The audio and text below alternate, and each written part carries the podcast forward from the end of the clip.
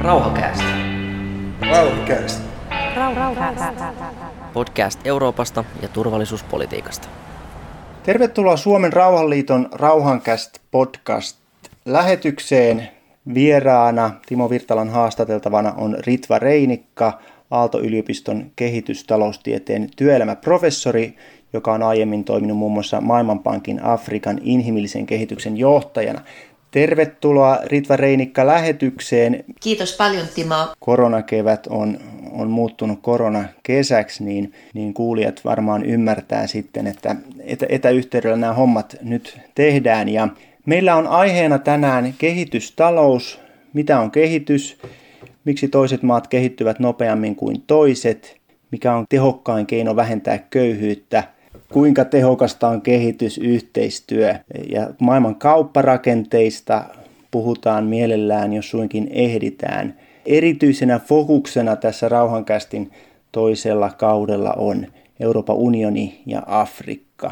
Mutta aloitetaan, Ritva Reinikka, henkilökohtaisella kysymyksellä. Mikä on sinun suhteesi Afrikkaan? Suhde Afrikkaan on lämmin tietenkin.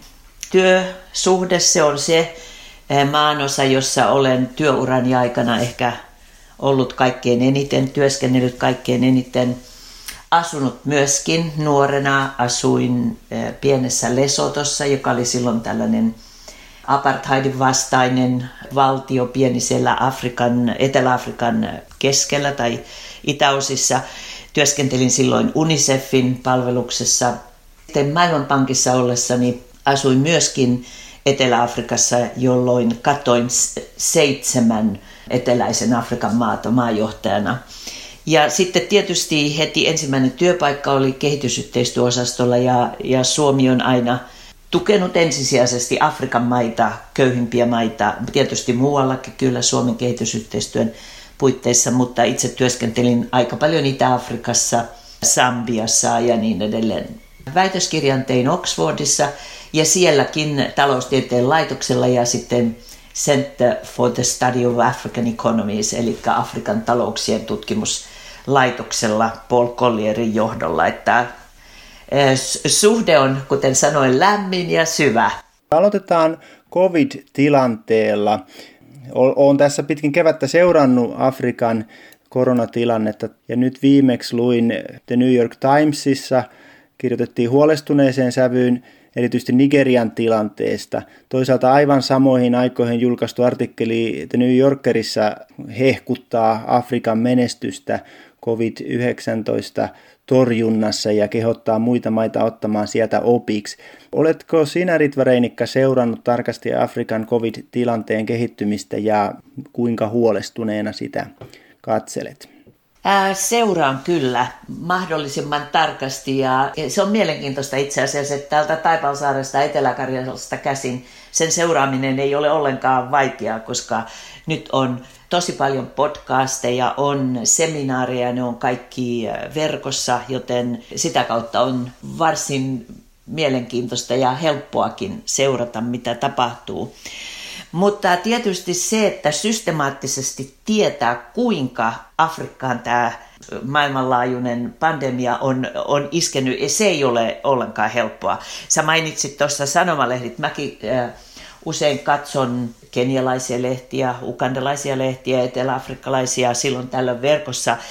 Ei, lehdistä ei helposti saa sellaista kuvaa, ei, oikeastaan siellä on tosi vähän mitään Afrikan tilanteesta. Ja mä monta kertaa ajattelen sitä, että se on, nyt eletään kesäkuun alkupuolta, että se on merkki siitä, että se, siellä ei esimerkiksi ole sellaisia uutisia, kun kuultiin vähän aikaa sitten Ecuadorin Guayaquil-kaupungista sieltä rannikolta, jossa, jossa se pandemia iski todella rajusti. Että siinä mielessä musta on tuntunut, että se näiden uutisten suhteellinen vähäisyys lehdistössä on hyvä merkki. Mutta sitten sit tässä ehkä tässä seurannassa, niin mulla on tullut se käsitys, ja tietysti mä pidän yhteyttä myös Maailmanpankin kollegoihin, ja ihan äskettäin vaihdoin viestejä myöskin henkilön kanssa, joka, joka vastaa Maailmanpankin terveystyöstä globaalisti. Ja myöskään häneltä ei, ei tule sellaista selvää vastausta, että nyt ollaan tässä ja tänne ollaan menossa. Mutta se näyttää kuitenkin tietojen perusteella sitä, että Afrikka reagoi todella nopeasti, kun tämä pandemia ilmaantui. Ja tietysti siinä voi ajatella, että näillä mailla on paljon kokemusta viruksia vastaan taistellessa, erityisesti Ebolassa, Länsi- ja Keski-Afrikassa ja sitten tietysti HIV eteläisessä Afrikassa erityisesti. Rajoja on suljettu, markkinoita on suljettu, kouluja, ravintoloita, niin kuin kaikkialla muuallakin. Etelä-Afrikassa on sulkutoimet ollut todella dramaattiset ja kestänyt jo kaksi puoli kuukautta. Ja mä kuuntelin muun muassa Afro-barometeri, joka on, on tosi mielenkiintoinen hanke. Presidentin suosia ei ole laskenut ainakaan toistaiseksi Etelä-Afrikassa, vaikka on aika tiukat toimet. Alkoholin myynti kielletty, tupakan myynti kielletty, mutta ne on nyt sitten kyllä palautettu. Että, ja sitten ehkä äh, vielä se, että sitä systemaattista tietoa. WHOlla oli aika hurjia ennusteita aikaisemmin. Jotenkin tuntuu, että ne ei kyllä ole toteutunut ainakaan vielä. Ja sitten mietin ehkä sitä, että, Afrikan, että voisiko olla, kun Afrikan väestö on nuorta, siellä on vain 2-3 prosenttia yli 65-vuotiaita, kun Italiassa esimerkiksi heitä on 23 prosenttia. Voisiko sillä olla vaikutusta. Useimmat arvioitsijat ja, ja kun kuuntelen näitä seminaareja ja, ja seuraan tapahtumia, useimmat sanovat niin, että talousvaikutukset tulevat olemaan vielä dramaattisemmat kuin ne terveysvaikutukset. Että sitä talousiskua ja tietysti siinä, että Afrikan taloudet ovat nyt kasvaneet yhtäjaksoisesti 25 vuotta, neljännesvuosisataa. Nyt tulee lama ja sen ennusteet on, on miinus 5 prosenttia ja tietysti ne aina päivittyy sitten vähintään miinus 5 prosenttia takapakkia bruttokansantuotteen kasvussa. Siellä on monta negatiivista shokkia iskenyt yhtä aikaa ja, ja siihen maat myös vastaavat siihen. Että siellä on paljon, tehdään toimia sen eteen. Kiitoksia tästä katsauksesta COVID-tilanteeseen. Mennään sitten, mulla on tässä kolme kirjaa, joista mä haluan puhua. Ja ensimmäisenä Hans Roslingin Factfulness, joka on mulle tuttu jo, jo useamman vuoden ajalta. Mä oon TED.comista seurannut tätä ja tämän Hans Roslingin perustaman Capminder.orgista seurannut tätä Hans Roslingin työtä jo, jo vuosia, mutta vasta nyt sain viime yönä luettua loppuun tämän erinomaisen kirjan, jota suosittelen lämpimästi kaikille. Ja tämän inspiroimana kysyn pari kysymystä ja Ritva Reinikka ensimmäisenä, että onko enää tarkoituksenmukaista puhua kehitysmaista. Mitä, mitä mieltä Ritu Reinikka olet tästä kehitysmaa-termistä? Tämä Hans Rosling huomauttaa, että nykyisin suurin osa maailman maista ei ole rikkaita eikä ole köyhiä, vaan on, on jossain siltä väliltä. Ja tämä tilanne on täysin erilainen kuin 1960-luvulla, kun ruvettiin puhumaan kehitysmaista, jolloin maailman maat pystyttiin jakamaan rikkaisiin ja köyhiin.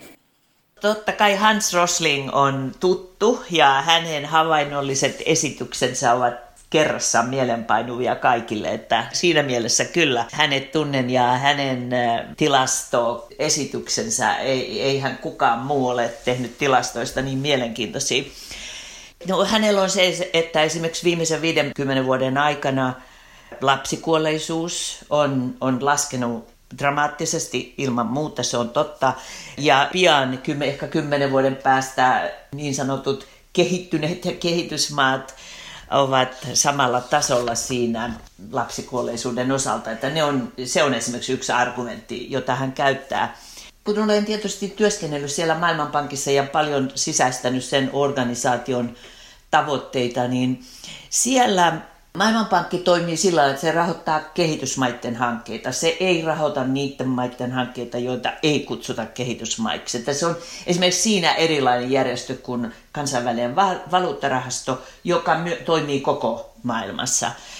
että tällaista keskustelua ei ole ehkä niin paljon siitä terminologiasta käyty, että yleensä käytetään jaottelua alhaisen tulotason maat, alemman keskitulotason maat ja ylemmän keskitulotason maat, että se on usein semmoinen hyväksi havaittu jako. Ja sitten esimerkiksi kun mä ajattelin justiinsa tätä asiaa, niin kun sä esimerkiksi Maailmanpankin, kun tulee aika siirtyä pois sen pankin piiristä ja mennä siihen vaikka OECD-maiden ryhmään tai johonkin ryhmään, joka ei ole kehitysmaat, se ei ole yksin tietenkään talouden peruste, että siinä sitten maa hakee sitä statusta, päästä pois siitä kehitysmaiden joukosta ja siinä käytetään monia muitakin kriteereitä. Se ei ole niin kuin ollut mulle semmoinen tärkeä jakava asia mitenkään, että mitä terminologiaa voisi käyttää. Mä, mä ajattelen ehkä kaksi havaintoa ja kaksi sellaista ehkä muiden kirjojen perusteella, mitä mulla on tullut mieleen. Yksi on se, että kun puhutaan usein köyhyydestä ja maailman köyhyydestä ja sanotaan, että köyhi on monissa maissa, ei yksin alhaisen tulotason maissa, niin ajattelen niin, että esimerkiksi Brasiliassa tai Intiassa, jossa on paljon köyhiä ihmisiä, näillä molemmilla valtioilla on, on kapasiteettia vähentää köyhyyttä. Ne on suht vahvoja toimijoita. Mutta se on erityisesti hauraat ja konfliktivaltiot, jossa ei ole valtiokapasiteetti eikä sellaista toimijaa, joka pystyisi, joka pystyisi sitä haluaisi tällaista työtä tehdä. Että sillä lailla usein ajattelen, että ne on näissä maissa, jossa sitä kehitysapua ja tukea tarvitaan enemmän kuin sitten ehkä työskennellä Brasiliassa. No se on ehkä yksi asia tähän. Toinen on sitten ehkä se, että ajattelen, ja usein puhunkin siitä, kun olen, olen paljon niin kuin tullut siihen tulokseen, että instituutiot on tosi tärkeät, ne ihmisten luomat instituutiot. Ja sitten sä voit katsoa, että valtioita on monenlaisia. Mennään pois tästä kehitysmaat ja kehittyneet maat akselilta. Katsotaan, että Valtiokapasiteetti ja kansalaisyhteiskunnan kapasiteetti on nämä kaksi akselia, joilla valtiot sitten sijoittuu eri paikkoihin. On sellaisia, joille ei ole kumpaakaan. Valtiokapasiteetti on tosi huono ja kansalaisyhteiskunnan kapasiteetti on kanssa aika huono. No niitä ei ehkä, e, tämmöiset traditionaaliset yhteisöt oli ennen sellaisia. Siellä ei ollut valtiota ja se yhteisö piti sitten järjestystä ja niin kuin sitä ihmisten välistä toimintaa, sanotaan näin. Mutta nämä oli aina köyhiä yhteisöjä. Että se valtiokapasiteetti kuitenkin on sitten siinä vaurauden taustalla. Mutta sitten on myös toisia, toi, toinen ryhmä, despotti, valtiojohto, ja sitten voimaton kansalaisyhteiskunta. Tai sitten on paperitiikerit, jotka on molemmat heikkoja, mutta on kapasiteettia ja jossa se valtiovalta sitten yrittää pur- puristaa, tiukentaa otetta siitä, siitä kansalaisyhteiskunnasta. Sitten se kapea käytävä, Timo, jossa yhteiskunta pitää sitä vahvaa valtiovaltaa ohjaksissa, että ne on ne neljä sorttia. Että mulle on ehkä nämä ajattelutavat läheisempiä. Ollenkaan sanomatta Hans Roslingin työ on, on ihan tosi mahtavaa, mutta ehkä se kuitenkin se syvyys siitä, mi, miksi jotkut maat on vauraita, jotkut ei, tulee sitten myös ihan muualta kuin siitä terminologiasta. Joo, hän paljon korostaa sitä, kuinka tilanne kehittyy hyvään suuntaan. Hän sanoi, että tilanne voi olla huono samaan aikaan kuin kehittyä hyvään suuntaan. Ja tätä, että tilanne kehittyy hyvään suuntaan, niin tätä ei ihmiset tiedä.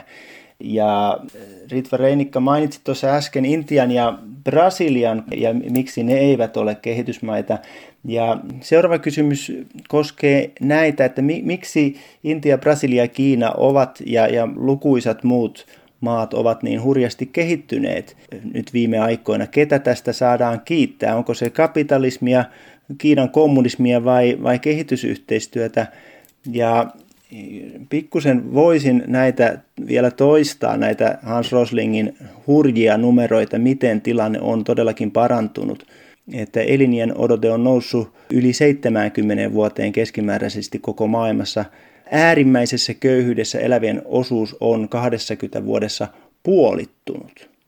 Ja luonnonkatastrofeissa vuosittain kuolevien määrä on laskenut sadassa vuodessa alle puoleen. Ja nyt puhutaan siis kuolleiden yksilöiden määrästä, vaikka maapallolla eli silloin sata vuotta sitten vain kaksi miljardia ihmistä, niin silti se, se kuolleiden määrä on lähes puolittunut. Yli 80 prosenttia maailman yksivuotiaista on rokotettu ja yli 80 prosentista maailman ihmisistä on pääsy sähköverkkoon ja niin edespäin ja niin edespäin. Tämä kehitys on ollut hurjan positiivista. Ritva Reinikka, mikä on syy, että näitä onnistumistarinoita on näin laajalla rintamalla? No ajattelen niin, että nämä asiat on todella muuttunut viimeisen 200 vuoden aikana, eli teollistumisen aikana. Silloin ihmisten yhteiskunta asiat on muuttunut todella paljon. Sitä ennen ei ollut talouskasvua. Se oli hyvin stagnatisoitunut. Ei silloin ollut ehkä välttämättä inflaatiotakaan tai moni muita tekijöitä, joita on nyt. Mutta se on teollistumisen aikana, joka silloin sieltä Englannista alkoi parisataa vuotta sitten, se, sen myötä on tullut talouskasvu ja sitten ne monet uskomattomat innovaatiot ja mahdollisuudet.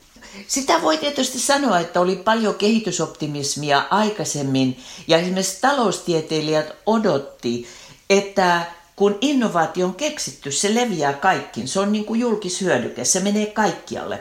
Mutta itse asiassa kehityksen ongelma on usein siinä, että näitä innovaatioita ei otetakaan käyttöön. Ne, ne ei leviä sillä lailla syvälle kehitysmaihin. Mä en ole vielä jättänyt sitä kehitysmaa-termiä, vaikka sä oletkin. Niin.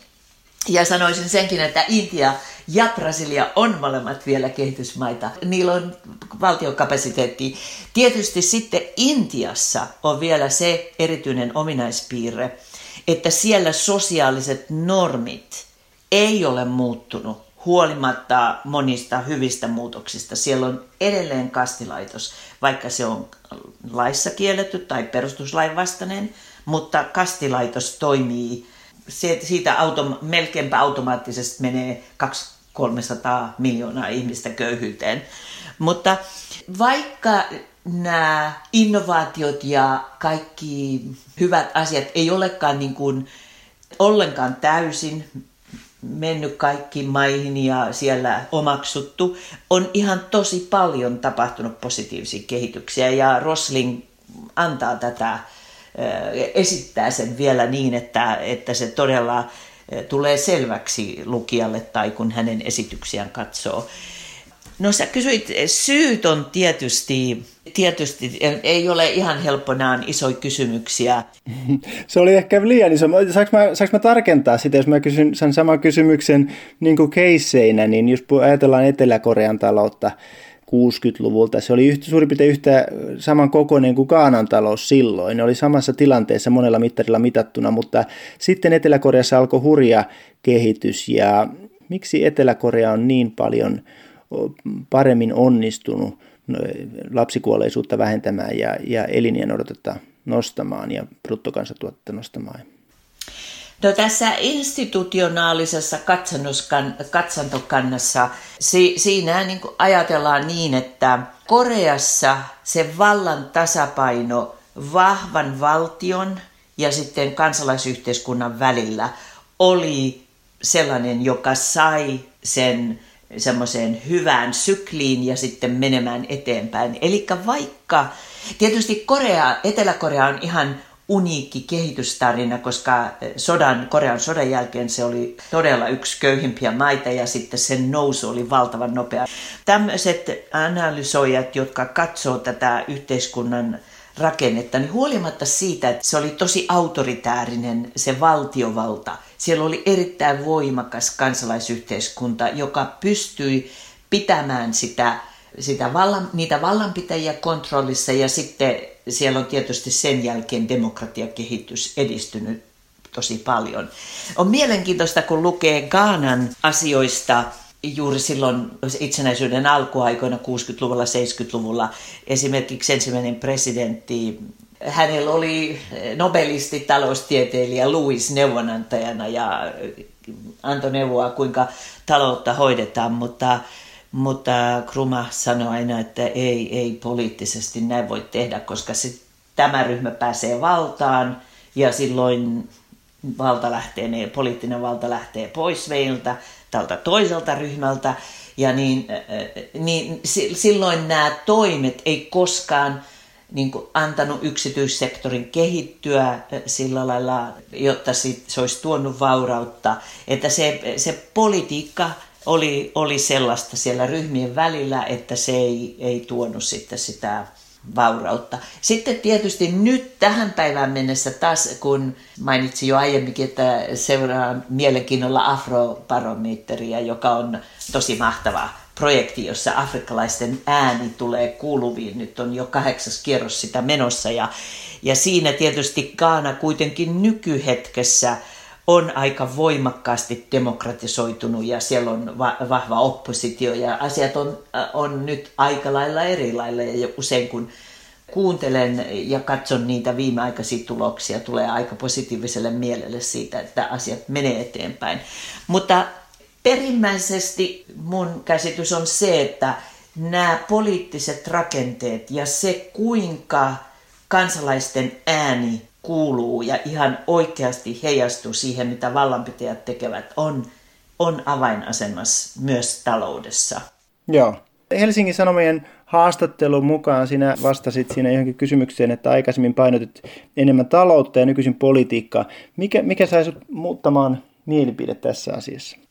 No eh, en tiedä. Joskus ajattelen, että ehkä se on ikä. Kun tulee vanhaksi, niin sitten, ja sanotaanko vanhemmaksi, niin sitten alkaa ajatella isompia kokonaisuuksia aina ennen. Mulla oli tärkeää silloin, kun olin siellä ulkoasiaministeriön kehitysyhteistyöosastolla ja mulla ei ollut taloustieteilijän koulutusta, niin mulla oli tosi tärkeää hankkia se, koska mä ymmärsin sen, että talous on kuitenkin se asia, jossa joka, ja vauraus, joka puuttuu näiltä köyhiltä mailta ja siinä, siellä on historia, siellä on kulttuuria. En, en ollut siinä niin kuin sen ulkopuolisen tuki ehkä on vähemmän tarpeen, se on siinä talouden alalla, näin ajattelin. Ja menin sitten takaisin kouluun, kauppakorkeakouluun ensiksi Helsingissä ja sitten Oxfordiin, että pystyin analysoimaan sitä taloutta ja tuottamaan tietoa siitä päätöksenteon tueksi. Silloin aika paljon tein teknistä työtä, niin kuin vaikka efektiivistä tullisuojaa. Silloin oli kaupan vapauttaminen aika tärkeässä asemassa, koska nämä reformit oli tosi tarpeen.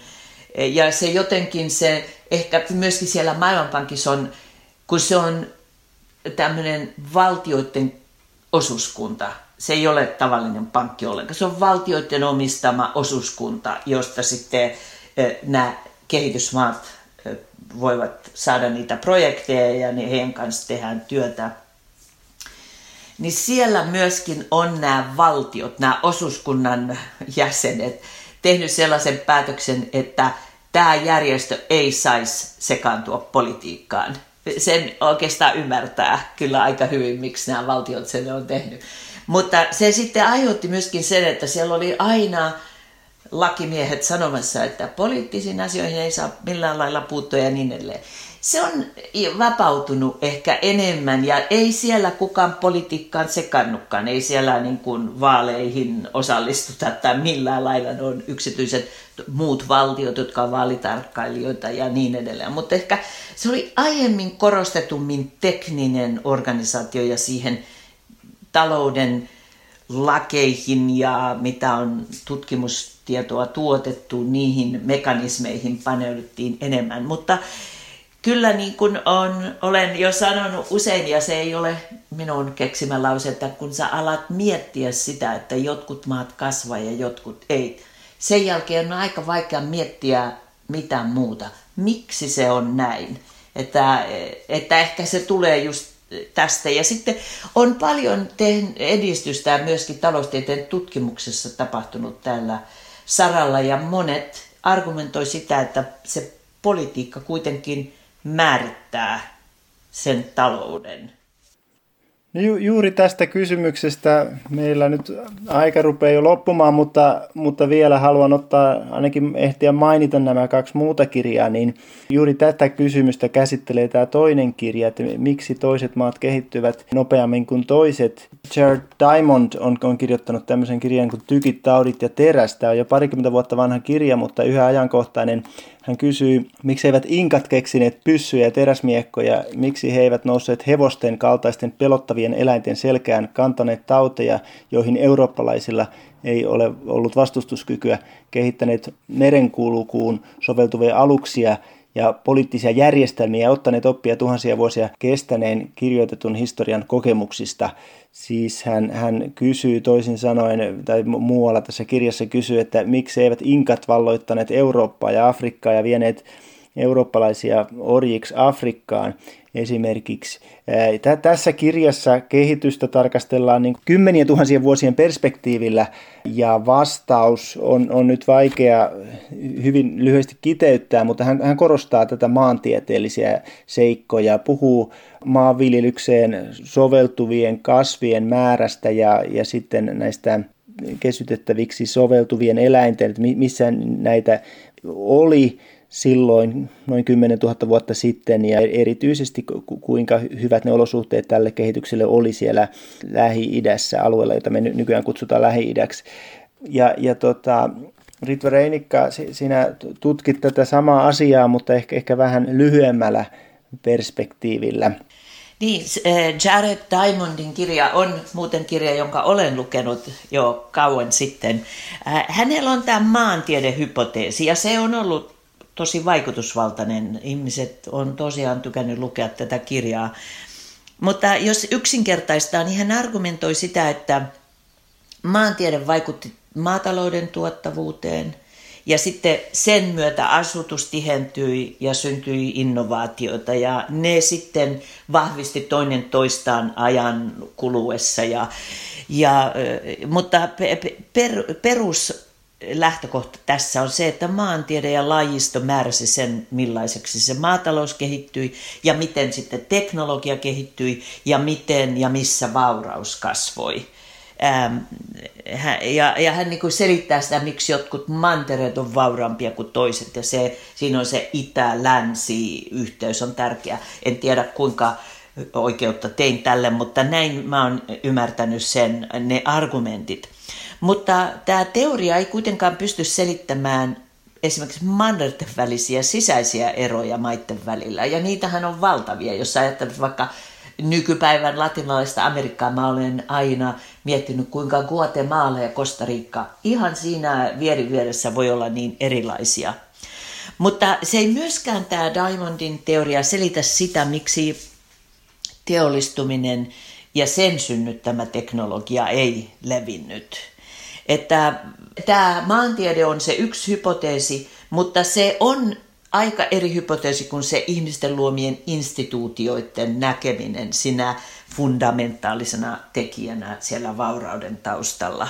Eli se, että sulla on kansalaisyhteiskunnan ja valtion kapasiteetin, molempien täytyy kasvaa ja kehittyä, mutta niiden täytyy sen kansalaisyhteiskunnan pitää kontrollissa sitä valtiovaltaa, ettei siitä tule despotti. Ja yleensä nämä on semmoinen, niin kuin eh, sanotaan, polkuriippuvaisia, eli päähtipenden, eli se mihinkä suuntaan se menee, se jatkuu ja jatkuu ja to, ehkä niin kuin rakentuu siihen, mitä historiassa on ollut.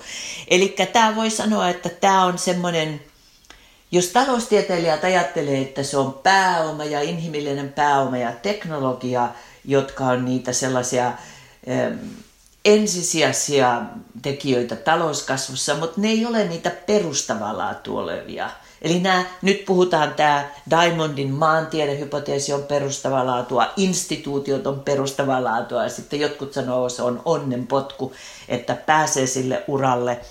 Mutta ehkä tämä Diamondin teoria ei kuitenkaan pysty selittämään montaa asiaa, vaikka se lähtee sieltä kaukaa ja vaikka menneisyys vaikuttaa nykyisyyteen, niin tämä teollistuminen ja sitten mannerten välinen eri maiden, ihan naapurimaittenkin erilainen kehitys. Jos ajattelet, puhuttiin aikaisemmin Etelä-Koreasta ja Pohjois-Koreasta, Ne on sama kansa, sama kieli, sama kulttuuri ja kuinka suuri ero on vauraudessa ja ka- aika lailla kaikessa, mitä näiden maiden välillä on, että, että siinä maantiede ei ainakaan sitä selittää. Mikä on sitten ke- kehitysyhteistyön merkitys tässä kaikessa? Sinä teit 2015 ulkoministeriölle selvityksen suomalaisen kehitysyhteistyön tehokkuudesta. Mitä sait selville?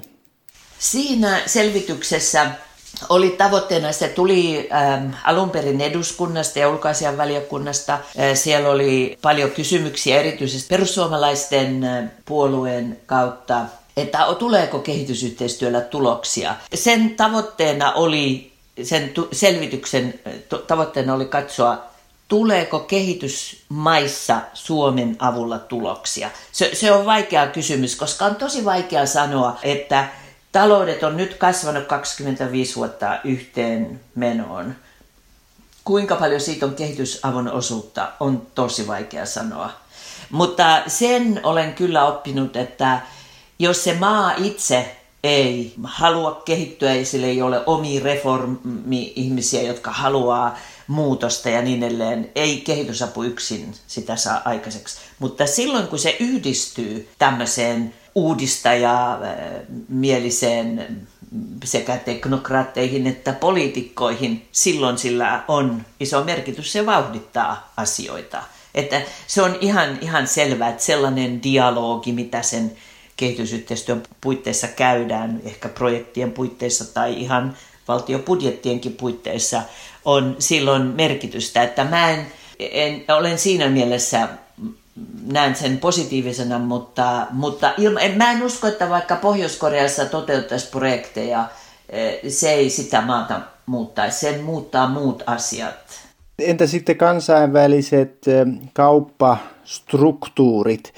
Koetko, että tämä kolmas kirja, mihin mä lupasin viitata, niin on Matti Kääriäisen kehitysavun kirous, myöskin 2015 kirjoitettu, jossa hän sanoo, että kehitysyhteistyö kentällä on unohdettu ydinasia, eli se köyhyyden vähentäminen, että siellä rikkaat maat ja avun vastaanottajat ovat jumiutuneet omiin rooleihinsa ja itse, itse tämä ongelman ydin on, on muualla kuin sitä ei, ei pystytä ratkaisemaan tällä tavalla, vaan että se ongelman ydin on niin kuin kansainvälisissä kaupparakenteissa. Mitä mieltä Ritva Reinikka olet tästä mielipiteestä? No on monta asiaa, mistä mä en ollut samaa mieltä tämän kirjan kanssa. Sen kanssa olen samaa mieltä, että kehitysavulla tätä ei ratkaista, mutta kun mä katson asiaa, niin kehitysavulla voidaan tukea ja sillä voidaan vauhdittaa asioita, kuten tuossa aikaisemmin oli puhetta. Sitten kansainväliset kaupparakenteet ja sellaiset, mä oon ehkä nyt jo tässä tuonut aika paljon esille sen, kuinka mä ajattelen näistä asioista. Se on se, että se kehityksen pääasia on siellä maassa itsessään ja siitä, siinä yhteiskunnallisessa rakenteessa – joka laajasti ottaen siinä maassa on. Eli vallanpitäjät ja sitten toisaalta ne vallan vahtikoirat ja ei yksin lehdistö, vaan se koko kansalaisyhteiskunta. Ne on niitä tosi tärkeitä asioita. Kansainvälinen kauppajärjestelmä, joo kyllä siinä tietysti ähm, se, niin kuin, ei sitä voi ajatella, että että sitten kehitysapu onkin se eh, instrumentti, jolla sitten ratkaistaan näitä kaikkia muita asioita, mitkä on siellä maissa. Mä ehkä korostasin niitä kaikkein eniten. Tai sitten siinä, että maat ajavat omia etujaan myöskin tämmöisissä kansainvälisissä konteksteissa. Mutta se, se on, se on, se on maalähtöistä se, se se asio, kehitys ja vauraus. Ehkä sitten se, että on unohdettu köyhyys. Eh, se ei minun kokemuksen mukaan pidä paikkansa ollenkaan. Mä itse asiassa ajattelen joskus niin, että köyhyyttä ei voi ratkaista ihan sellaisena köyhyysongelmana, vaan se kanssa nivoutuu sen maan koko kehitykseen. Kun mä katson esimerkiksi evidenssiä jo monen kymmenen vuoden ajalta. Maailmanpankki on siinä mielessä hyvä paikka, että se tuottaa tosi paljon evidenssiä. Jos mä katson näitä kotitalouskyselyitä, jossa niin voidaan katsoa, miten köyhyys, on, köyhyys tai köyhyys on, väh, köyhyys on kehittynyt tai köyhyyden vähentäminen on edistynyt, niin siellä on aivan valtavan voimakas empiirinen linkki sen keski niin kuin mediaani tulon ja köyhyyden välillä. Eli jotkut sanoo, että talouskasvu ei vähennä köyhyyttä, mutta empi- se on teoriassa mahdollista, mutta empiirisesti se ei ole niin. Nämä on yli 140 maata ja e, vuodesta 80 on näitä e, kotitalouden kansallisesti edustavia kyselyitä. Kun sä katsot sitä, siellä on aivan selkeä e, linkki sen keskitulotason, eli keskitulotaso tarkoittaa sitä, että puolet on yläpuolella, puolet alapuolella, sen ja köyhyyden välillä. Se on paljon yli 90 prosenttia se korrelaatiokerroin. Mutta tämä myöskin tarkoittaa sitä, että kehitys ei koskaan ole yksinomaan köyhyyden poistamista, vaan se on paljon kokonaisempi asia maan kehityksessä. Mutta se on ihan tietysti todella tärkeää, että siellä katsotaan sekä tulonjakoa että köyhyyttä. Mutta joskus ajattelen niin, että Maailmanpankki on mennyt ehkä liiankin paljon siihen, että katsotaan vaan sitä äärimmäistä köyhyyttä. Ja jotkut laskelmat joskus näyttää, että jos kaikki apu pantaisi vaan eh, näinä rahansiirtoina köyhille, se voitaisiin vaikka pyyhkäistä pois, mutta ei se ole realistista. Maitten pitää kehittää systeemejä niin, että, että kaikki ihmiset voi päästä osalliseksi eh, hyvinvoinnista. Hyvin sanottu. Eh, me aloitettiin COVID-19 asialla ja jos, jos myöskin lopetellaan siihen, niin Ritva Reinikka, kun olet ollut töissä siellä Maailmanpankissa, niin minkälaista roolia Maailmanpankki on pelannut tässä eh, koronaviruksen vastaisessa työssä? Äh, siitä mulla on tosi positiivinen käsitys nyt. Joskus ajate, olen aina ajatellut sitä, että kuinka tärkeä rooli Maailmanpankilla voi olla, kun on paljon yksityistä rahaa.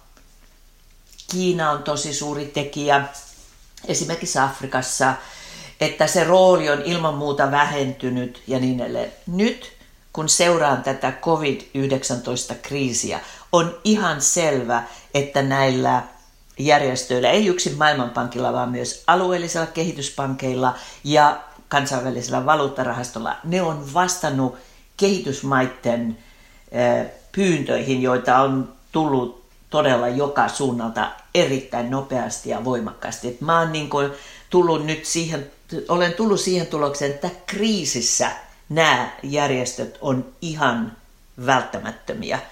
Ähm, maat, bilateraalimaat, kaikki maat, Suomi tai Saksa tai ja niin edelleen, on todella kääntynyt paljon sisäänpäin, niillä on oma kriisi hoidettavana, rajat on sulkeutu niin edelleen. Jos näitä kansainvälisiä toimijoita ei olisi, monet Afrikan maat ja köyhät maat yleensä, niin heillä ei olisi oikein kenenkään, ketään kenenkä puoleen kääntyä. Heillä on vähemmän nyt budjetissa varaa elvyttää, tai e-, edes, no, ei, jos ei puhuta edes elvytyksestä, vaan siitä, että tukea sekä kotitalouksia että sitten yrityssektoria niin, että ne pääsisivät tämän kriisin ja, ja kaikkien rajoitusten yli. Siinä nämä järjestöt on toiminut todella hyvin. Et mä, mä näen sen, että kriisissä niillä on todella suuri rooli. IMF on tietysti kriisissä, sehän, nehän aina vaan auttaa niitä kriisimaita, että ei ole sillä lailla välttämättä sitä kehitysfunktiota. Maailmanpankille – ne on toiminut ihan heti. Ne on, ne on äh, avannut niiden äh, resurssit. Ne on, äh, kuuntelin Senegalin äh, ministeriä, hän sanoi, hän ei koskaan nähnyt tällaista vasta, vastausta, että kolmessa viikossa nämä paketit syntyy, kun ne on yleensä kestänyt yli vuoden. Ja sitten hän myös sanoi, että nyt sitten kriisin jälkeen sama toimintavauhti, niin kehitysmaat olisi tyytyväisiä siihen. Mutta mä oon, mä oon ollut todella positiivinen. Mä oon ajatellut monta kertaa, että on tosi hyvä, että nämä järjestöt sittenkin on olemassa, koska kriisissä eh, niiden merkitys on suuri. Hyvä. Kiitoksia Ritva Reinikka oikein paljon haastattelusta. Kiitos Timo.